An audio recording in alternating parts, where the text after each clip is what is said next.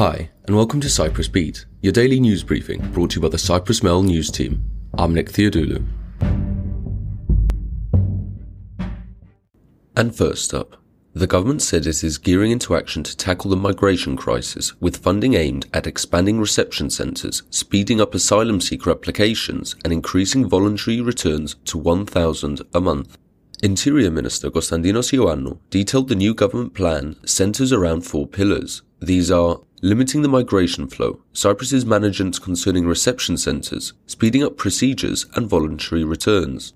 Regarding infrastructure, Purnara Reception Centre is currently undergoing a twenty-five million euro radical upgrade, with the works set to be completed in October and increase the centre's capacity from four hundred fifty to seven hundred. Currently, there are thirty thousand outstanding applications, which the minister described as a major problem. To deal with this, twenty-seven new members of staff will begin work in May. According to the minister, in two thousand twenty-two there were twenty-one thousand five hundred applications for asylum, putting a lot of pressure on Cyprus's system.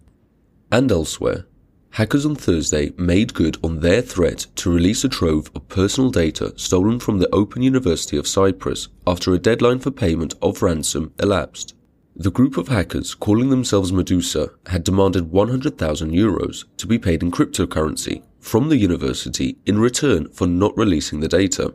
The hackers had set a deadline of twentieth of April for the university to comply, otherwise they threatened to dump the data on the dark web.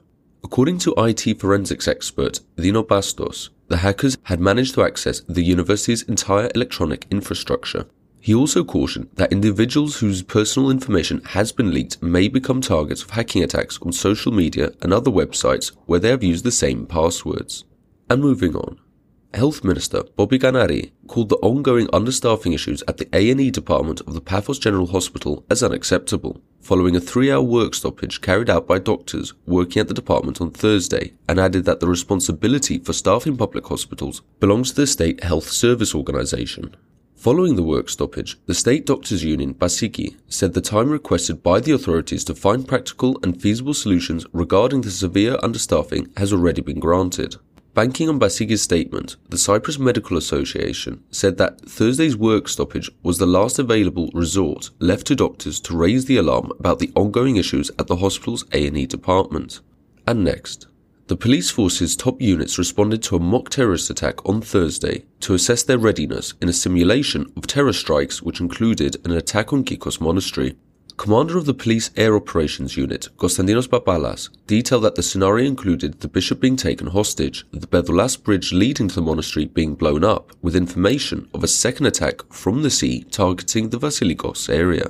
The simulation began with the deployment of rapid response unit personnel to the unit's helipad, with teams from the anti-terror unit being deployed by helicopter to Kykkos Monastery and another to Zigi. The commander said that the information gathered during the scenario will be collected and analysed today, adding that the training went very well.